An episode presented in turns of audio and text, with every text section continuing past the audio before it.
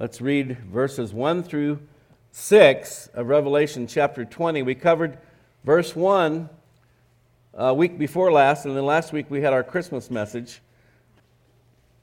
Let's read verses one through six. Then I saw an angel coming down from heaven, having the key to the bottomless pit, and a great chain in his hand. He laid hold of the dragon, that serpent of old, who is the devil and Satan, and bound him for a thousand years. And he cast him into the bottomless pit and shut him up, and set a seal on him so that he could deceive the nations no more till the thousand years was finished. But after these things he must be released for a little while. And I saw thrones, and they that sat on them, and judgment was committed to them.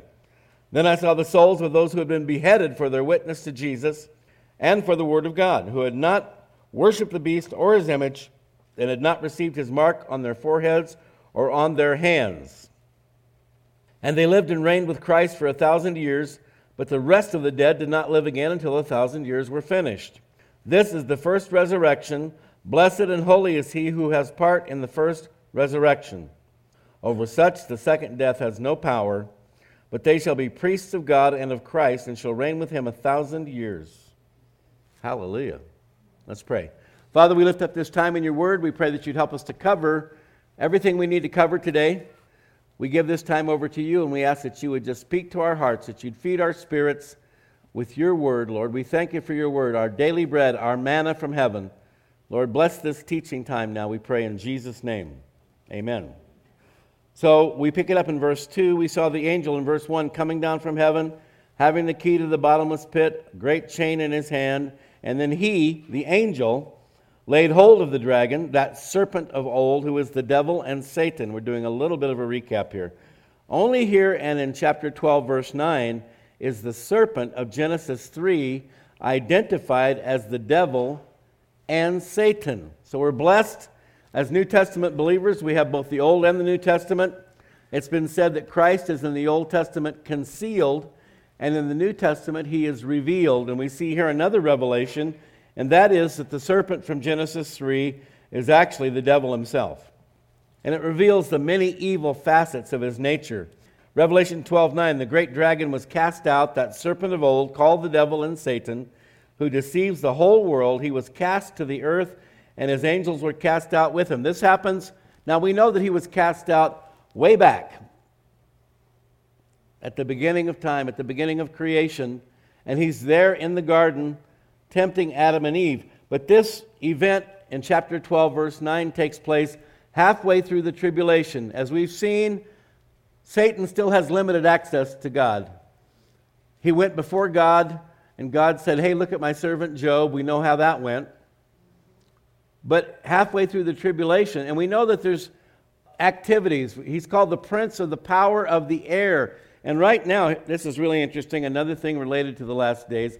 How many of you have seen all the stuff lately about U F Os and aliens, right? That's people are being prepped and primed for that too.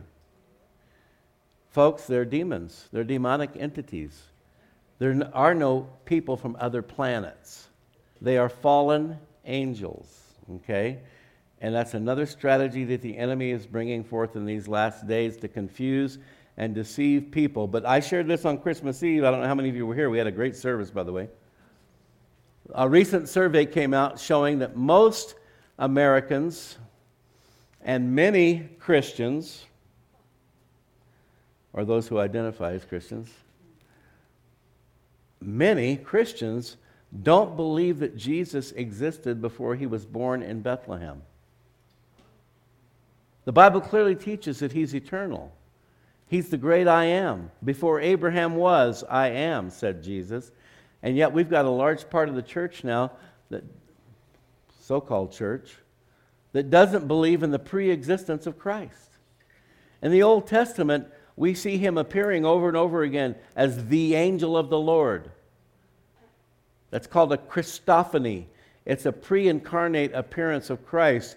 He appeared to Abraham, God the Father and the Son, before they went and judged Sodom and Gomorrah. He's throughout the Old Testament. He's eternal. The Bible says Jesus Christ is the same yesterday, today, and forever, and yet we've got a large swath of Christians who don't believe that he pre-existed. This is the problem, folks, in the church today. People don't know the Bible. They don't know the Word of God. Their theology is all twisted and skewed. And it's a scary thing. How many of you believe that he pre-existed? Nobody would dare not raise their hand. But folks, these are, there are cardinal beliefs of the Christian faith that you and I cannot waffle on, we cannot waver on, we cannot disagree with. The virgin birth, which we just celebrated with our Christmas celebration. If Jesus isn't born of a virgin, then he's not our Savior. Because if he received D N A from Joseph, or whoever Mary slept with, right? Because Jesus grew up being called a bastard by the people in his own community. If he didn't receive D N A from God and from Mary, he can't be our Savior because he would have received human D N A from the male side, and the Bible teaches us that sin is passed down through the male bloodline. He had to be born of a virgin. The only way that could happen was by divine intervention. God intervened, implanted his D N A into Mary, bringing forth the God-man, Jesus Christ. If you don't believe that, you're not a Christian, I'm sorry. If you don't believe in the virgin birth, if you don't believe that Jesus pre-existed throughout eternity past, you're not really a Christian. You don't know your Bible. You don't know the real Jesus, because the real Jesus is eternal. And if you're born again, the real Jesus will live inside of you. Okay, these are things, there is no debate. And you can identify a cult group at the drop of a hat. They don't believe in the divinity of Christ. You must believe that he's fully God, fully man. No negotiations. No negotiations. That he lived a perfect, sinless life. In fact, I saw another survey a while back where almost fifty percent of the church believes that Jesus sinned. The Bible speaks of a great falling away in the last days. Guess what? It's right here, right now. Not in this church. Because if you, if you're part of that group, you won't stay very long. Because people don't like to hear the truth. If they don't believe the truth, they don't want to go where they're hearing the truth. Folks, if you don't have your doctrine down, work on it. One way you can work on it is by coming here every Sunday. But work on it. You need to know not what people say, not what you think. What does God say? And he's given us it all right here in the Bible. Everything we need to know is there, but you've got to look, you've got to dig into it and learn for yourself. These are non-negotiables. Virgin birth, deity of Christ, his eternal nature, sinless, perfect sinless life. He died on the cross for our sins, and the biggie, he rose from the dead on the third day. Do you know that was the very heart of the Great Commission? You know what Jesus commissioned his disciples to do? To go out and preach the resurrection. Because if Jesus isn't risen, then again, it's it's all gone. If he wasn't born of a virgin, if he wasn't raised from the dead, it's all over. Paul says in First Corinthians fifteen, if Christ isn't risen, we are to be pitied above all people. But you know what? Paul said he is risen. And therefore, we are not to be pitied, because God has revealed himself to us, made himself known to us, and we have the precious gift of eternal life through Jesus Christ. All right. Better get back on track. I think we've gotten through a half a verse so far. And it's actually the verse that we already covered, so. All right. Five characteristics here as we talk about the great dragon. And as mentioned, this happens halfway through the tribulation, so that at this point in time, yes, Satan and his minions are active on the earth, but they're also messing around up there in the heavenlies, and part of that is this U F O phenomenon. But halfway through the tribulation, they will be cast down, and Satan's activities and those of his demonic cohorts will be confined and isolated to planet Earth. Can you imagine what that's going to be like? All of his efforts will be concentrated right here on this planet. But as a dragon, he's referred to the great dragon. Dragons breathe fire, right? So he takes those who follow him into the fires of hell. As the serpent deceived Eve, so he deceives the whole world. He is the deceiver. The name devil, Diabolos, means accuser. He is the accuser of the brethren, as we see in the book of Job, Revelation twelve ten. Fourthly, Satan means adversary, one who lies in wait to trap and ensnare. Now, I believe that this angel here, coming down from heaven, having the key to the bottomless pit, laying hold of the dragon and so forth, is Michael. And I'll tell you why. Jude one nine, Michael the archangel, and contending with the devil. So God sent Michael to um, bury Moses after Moses had died all alone on the mountainside. The devil apparently came to try and somehow defile Moses' body. And so Michael, in contending with the devil when he disputed about the body of Moses, dared not bring against him a reviling accusation. Notice that. How many, you heard these preachers that mock the devil? Yeah. Even Michael the archangel wouldn't do that. He dared not bring against him a reviling accusation, but said, "The Lord rebuke you." You can't go wrong with that. We talked about this last time. Even Michael, he set an example for us. God is greater than us. Greater is he that is in us than he that is in the world. But we always like to have the Lord between us and the devil. The Lord rebuke you. Revelation twelve seven. War broke out in heaven. Michael and his angels fought with the dragon, and the dragon and his angels fought, but they did not prevail, nor was a place found for them in heaven any longer. So Michael is the captain of the angelic army, the hosts of heaven. He has battled with Satan in the past and will defeat him in the future. Daniel twelve one, at that time, this is an end times prophetic passage. At that time, Michael shall stand up, the great prince who stands watch over the sons of your people, the Jews specifically. And there shall be a time of trouble, the tribulation, such as never was since there was a nation. Jesus said the same thing. The tribulation will be a time unlike any other time in human history, and he meant that in the worst sense of the word. There shall be a time of trouble such as never was since there was a nation, even to that time. And at that time, your people, the Jews, because we talked about this before, the, the two top priorities with the tribulation, one, judge an unbelieving wicked world, two, restore the people of Israel unto their Messiah. At that time, your people shall be delivered, everyone who is found written in the book, the book of life. So, I believe this angel that is called with the key and the chain is Michael. He will be the one charged with the responsibility of binding Satan and putting him in that pit under Jesus' direction, of course. And bound him for a thousand years.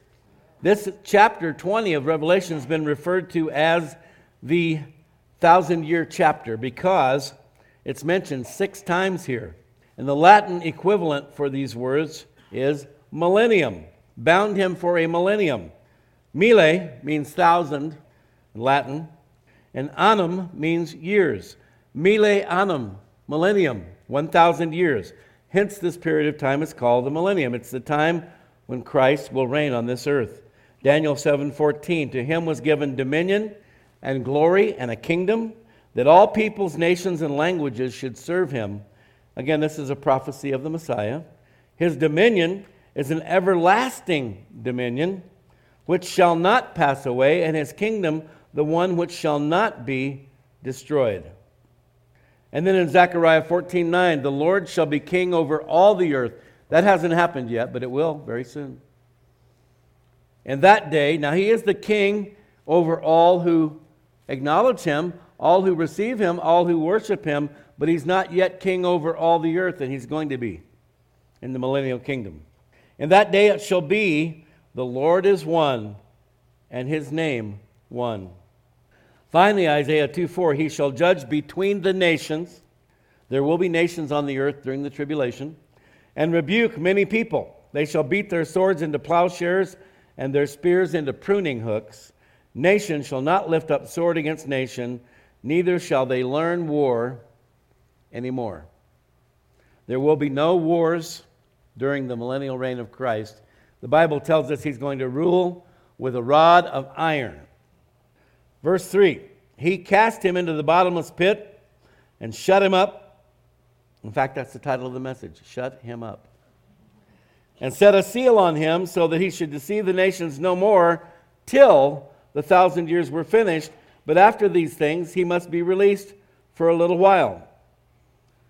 Satan will be bound for a thousand years. And in terms of the history of the human race, I believe we can look at the, the six days of creation. On the seventh day, God rested.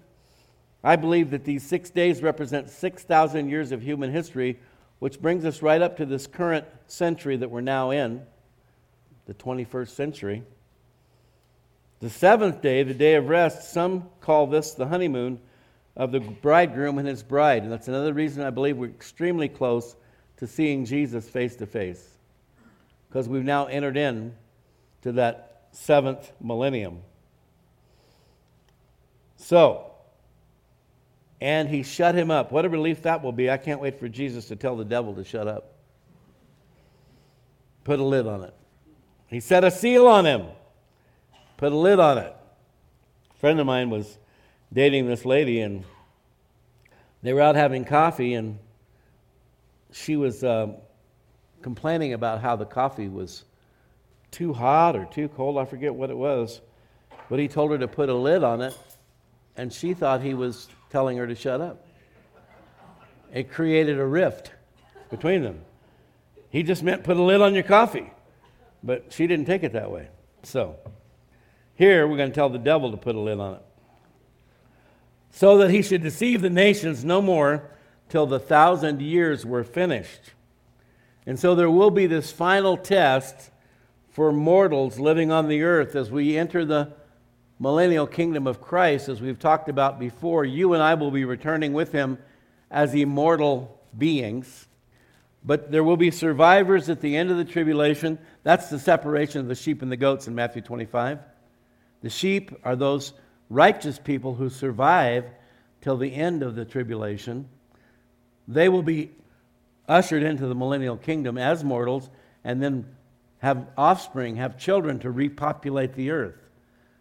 The goats, the unrighteous who survive till the end, will be cast out into outer darkness. So, there will be this final test at the end of the millennium. And the question is, during this thousand-year reign of Christ, we read in the Old Testament that a person of one hundred years old be considered an infant. Remember how long people lived before the flood of Noah?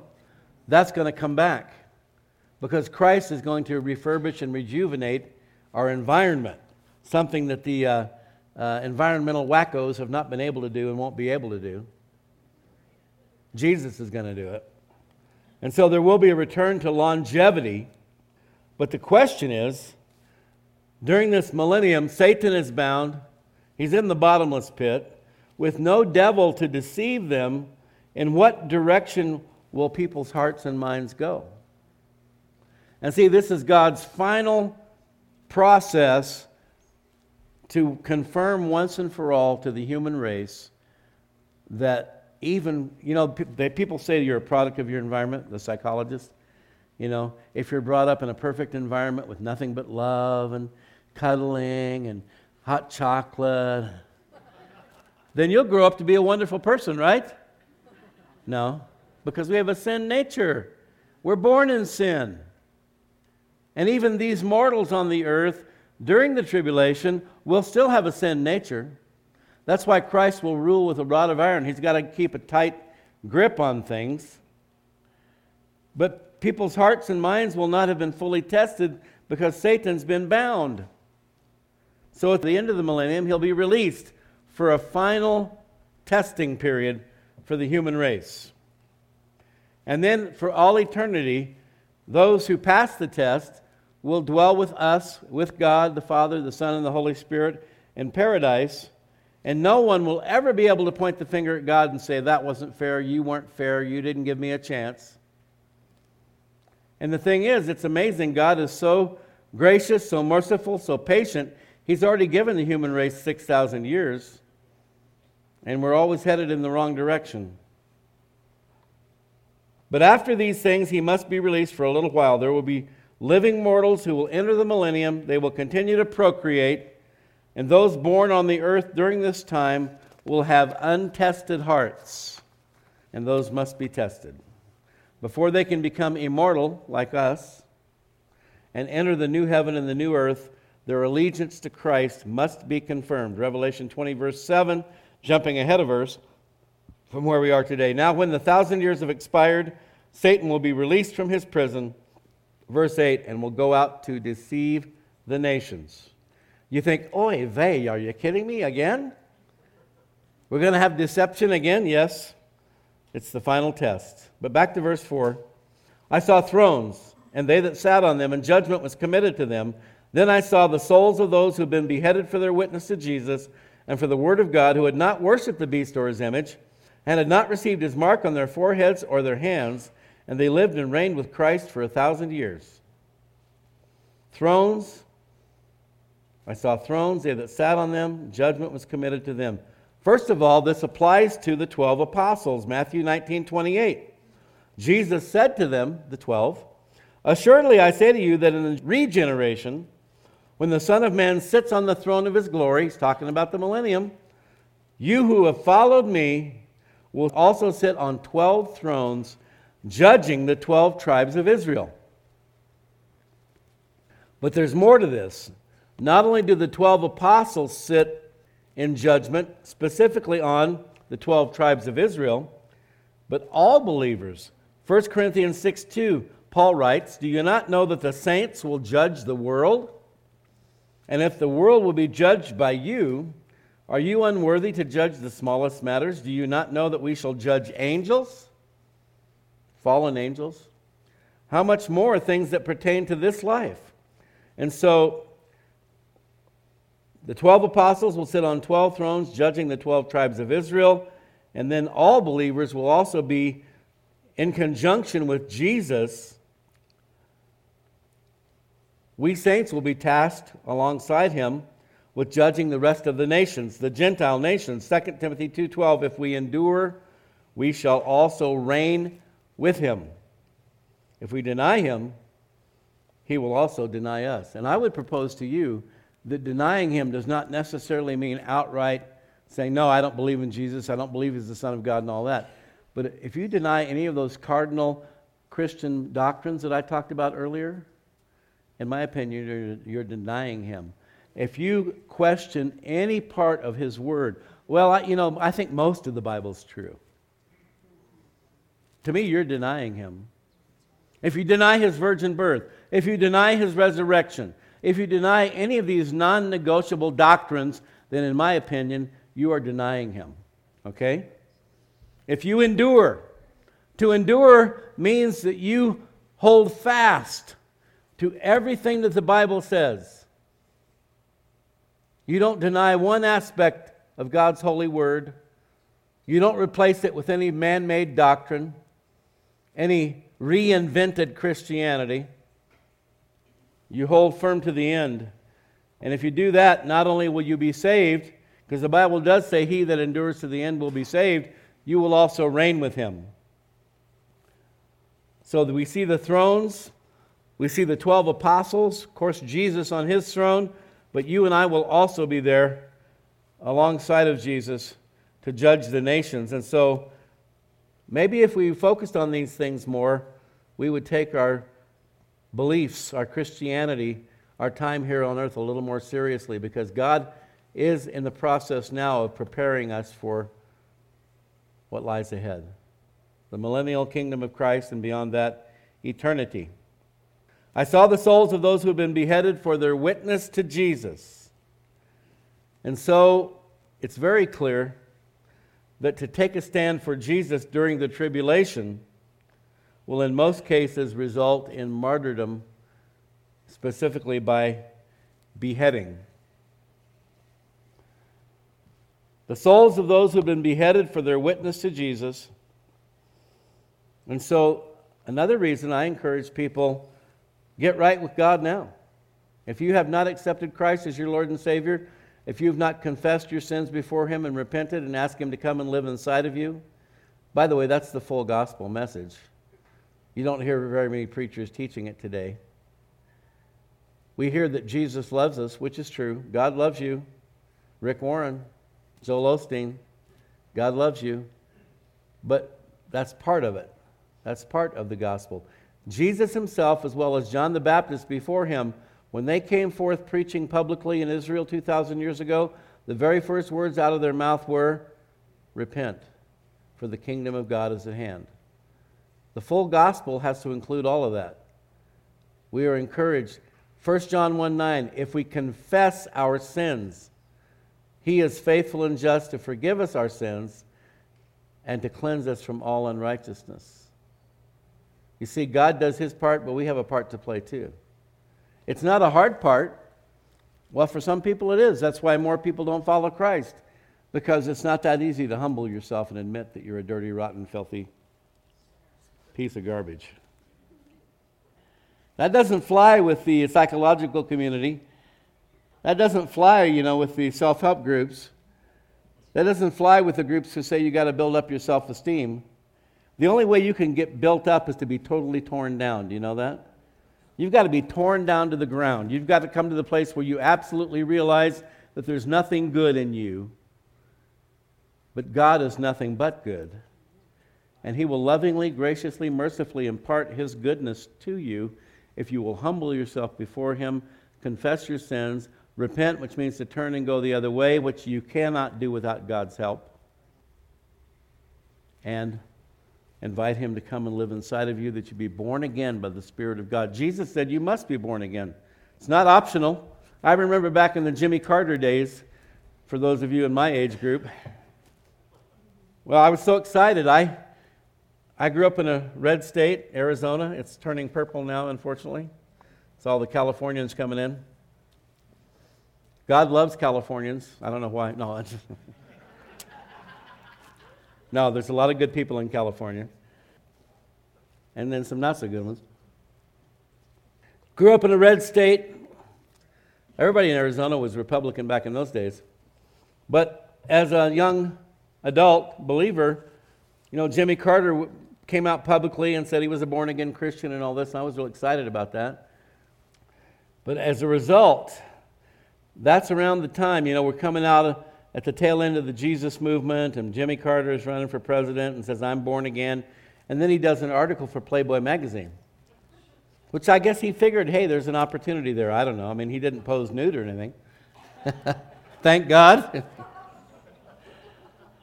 So, even though I grew up in a red state, all Republicans, I had planned on voting for Jimmy Carter because of his faith, but then I was on tour in Australia and I didn't get to vote anyway. I didn't know about absentee balloting. I don't know if we even had it back then. I'm not sure, but so I didn't get to vote. But I remember that all of a sudden the whole term born again became a really big deal. And then you had people saying, "Well, I am uh, I am religious, or I am a Christian, but I'm not one of those born-againers."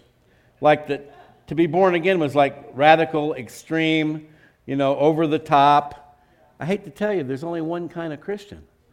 A born-again Christian. As uh, the late, great J. Vernon McGee used to say, you're either a saint or an ain't. Long before it was ever applied to the New Orleans Saints. During their difficult years, they've been doing great the last few years, but there was a time when they called the Saints, the New Orleans Saints, the Aints, and people actually wore bags over their heads when they went to the football game. I'm afraid there's some Christians that maybe not literally, but at least mentally, psych- psychologically go around with bags over their heads. They don't want to admit that they're a follower of Christ. Jesus said, "If you deny me before men, I will deny you before the Father in heaven." Notice, they were beheaded for their witness to Jesus, a non-compromising witness, by the way, and for the Word of God. The true believer will not only testify of Jesus, but will also take a stand for the veracity and validity of God's Word. The whole truth and nothing but the truth, so help me God. So when they come for you, if they do, if we're not raptured first, you better not be found saying anything like, "Well, yeah, I used to kind of read the Bible, but I know, you know, I know it's mostly just a bunch of folk tales and myths and so forth. I never took it literally. I mean, you know, that's not going to cut the mustard, folks. They were beheaded for their testimony to Jesus and for the Word of God. Again, people love to use Jesus' name, sometimes in a good way, sometimes in a bad way, awful lot of times in a bad way. They use it like a swear word. But again, we see here, folks, the true believer will not only testify of Jesus, but will also take a stand for the veracity and validity of God's Word. Again, we see these martyrs here of the tribulation as a separate and distinct group in this regard. Now, they also lived and reigned with Christ for a thousand years. But it would appear that they don't receive their resurrection bodies until the end of the tribulation. Makes sense. They're martyred during the tribulation. They will receive their resurrected, glorified bodies at the second coming of Christ, whereas we will be resurrected at the rapture at the beginning of the tribulation. So that's one distinction. And we also, it seems to be, the indications are that the Old Testament righteous are probably also resurrected at the end of the tribulation along with the martyrs. Uh, we read in Daniel twelve, many of those who sleep in the dust of the earth will shall awake, some to everlasting life, some to shame and everlasting contempt. And then interestingly in verse five, the rest of the dead would be those who were not believers, the unrighteous dead. The rest of the dead did not come to life until the thousand years were ended. This is the first resurrection. Notice, I don't know about in your Bible, but in my New King James that I use, that phrase is in parentheses. The rest of the dead did not come to life until the thousand years were ended. This is the wicked dead who will be raised and judged after the millennium, which makes sense because at the end of the millennium, when Satan is unleashed for a little while to deceive the nations, there'll be another, a whole nother batch of unbelievers who will have to be judged. And so God is saving up this final judgment until after the millennium. Notice the rest of the dead did not come to life. And so there's everyone will be resurrected. Did you know that? If you thought it was just the believers?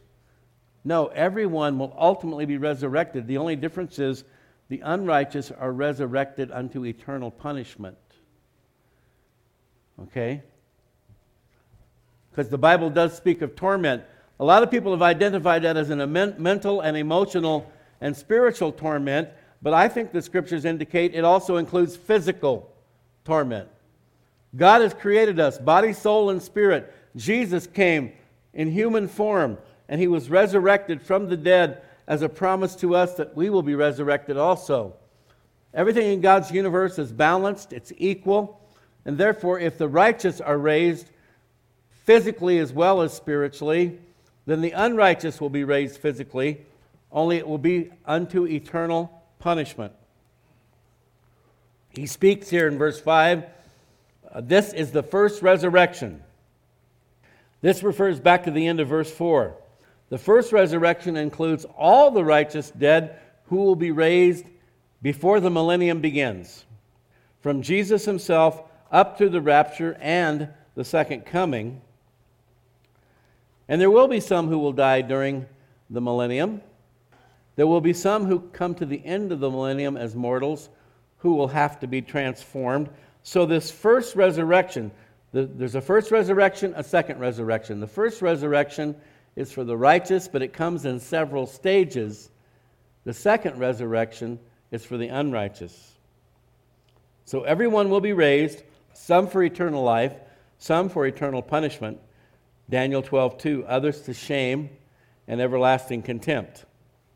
Verse six, this is our last verse today. Blessed and holy is he who has part in the first resurrection. Over such the second death, so there's two resurrections and two deaths. The second death has no power, but they shall be priests of God and of Christ and shall reign with him a thousand years. Blessed and holy is he who has part in the first resurrection. The first resurrection is the resurrection of the righteous in Christ, takes place in several stages. The first stage was actually the resurrection of Jesus himself. First Corinthians fifteen twenty. Now Christ, I referenced this earlier, now Christ is risen from the dead and has become the first fruits of those who have fallen asleep. So Jesus, we know Lazarus was raised, others were raised, but Jesus was the first fruits. He was the first one to be raised from the dead, never to die again. He's the first fruits. His resurrection testifies of our impending resurrection. So he was the first stage. And then the saints at the rapture will be the next phase or stage of the first resurrection. See, that's why you really need to study the Bible. Somebody might see this term, first resurrection, and think um, of it in a very limited sense. But it actually happens in stages. First Jesus, then the saints at the rapture of the church, and then the tribulation martyrs and Old Testament saints at the second coming of Christ.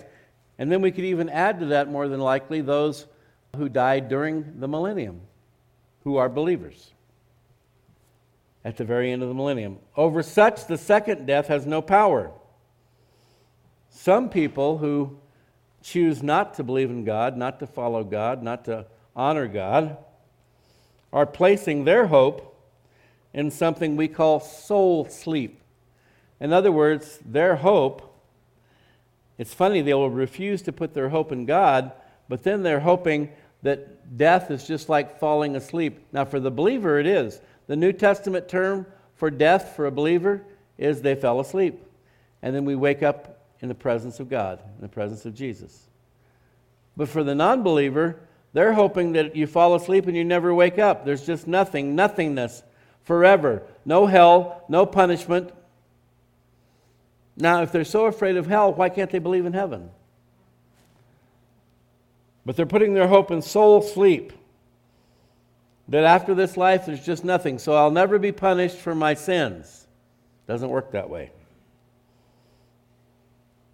Those who are born twice, notice it says the second death has no power. If you're a believer, the worst that can happen to you is physical death, and like I said, that's a promotion. And then you're with God, and then ultimately you will receive your eternal, glorified, immortal, imperishable body. Those who were only born once in this life, Jesus said in John three seven, you must be born again. But if you're not born again, those who were born once in this life will die forever. It's an eternal living death.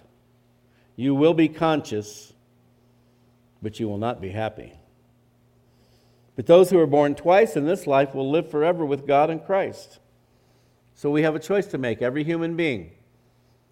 If you want to live forever, if you only want to die once, and believe it or not, that, that first death, the physical death, is not the worst part.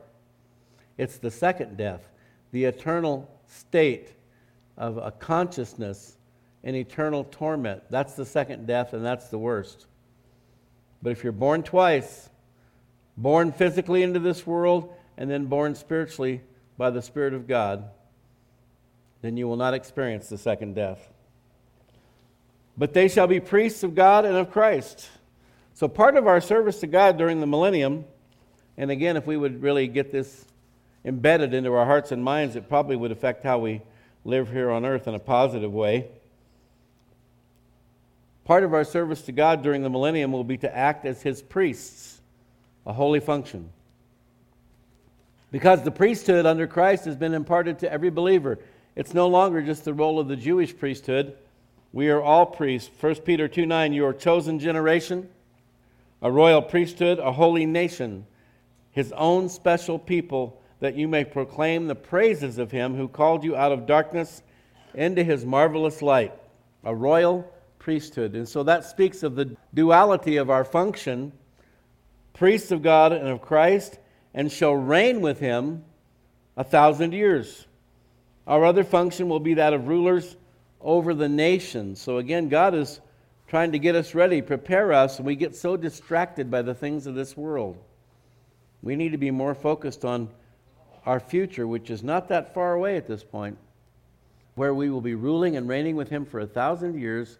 Now, at the end of the millennium, after Satan is loosed, the people of this world, their hearts are tested.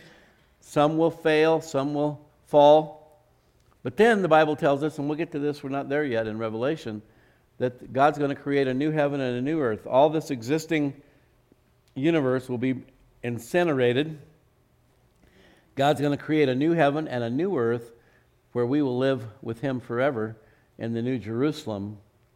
And at that point, there won't be any need for rulers because there will no longer be nations. We'll just be one big happy family. I call it God's forever family. Let's stand. Uh, let's. Uh, before I pray, if you have a prayer request this morning, please raise your hand. Okay, God sees every hand. There's quite a few. Yep. Okay. I was going to mention, too, that uh, our good brother Rex got to come home from the hospital. And um, is improving. He is on oxygen, but that happens with a lot of people uh, post-COVID. Uh, four liters, which is not too bad at all, but we'll keep Rex in prayer as well. Father, we lift up to you now our brother Rex and everyone else that's been affected by this virus, Lord. There seems to have been a tremendous outbreak just recently as these new variants keep coming along. But Lord, again, we ask that you'd help us to cast out all fear. Lord, we have nothing to fear but fear itself. But we pray for those that are either have recovered or at least have gotten over the virus, but we know there can be after effects. We pray for healing for those who are still struggling with it as well as those who have gotten through it, that any lingering after effects would be healed as well. Lord, we know there are coughs, there are lung issues, there are aches and pains, a number of things that seem to plague people even after they've conquered the virus initially. So we do pray for healing for every one of them.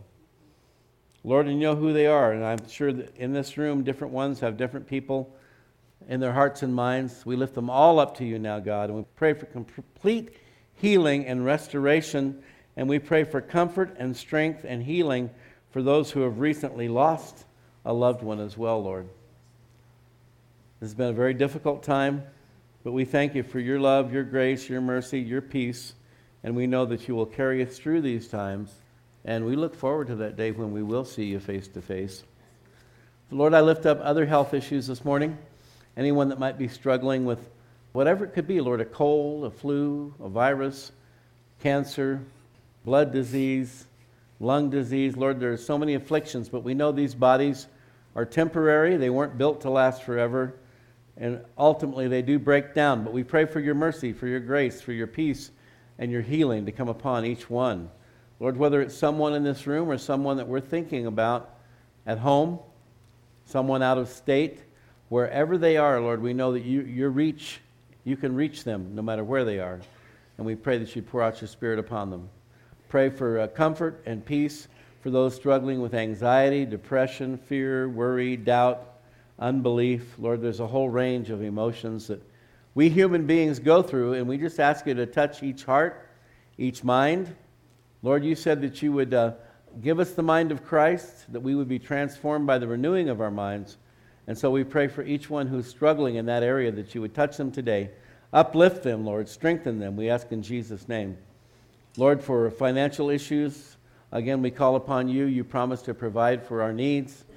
Lord, sometimes we get in the way, we, we make bad choices, bad decisions. We ask your forgiveness, and we ask for your provision that we can have those things that we need in this life, in this world, Lord. So just encourage those who are struggling right now. We pray that you'd provide for them. Give them wisdom on how to better their situation through uh, hard work and good choices. But Lord, when we fall short, we, we know, we thank you that you're there to fill the gap, bridge the gap.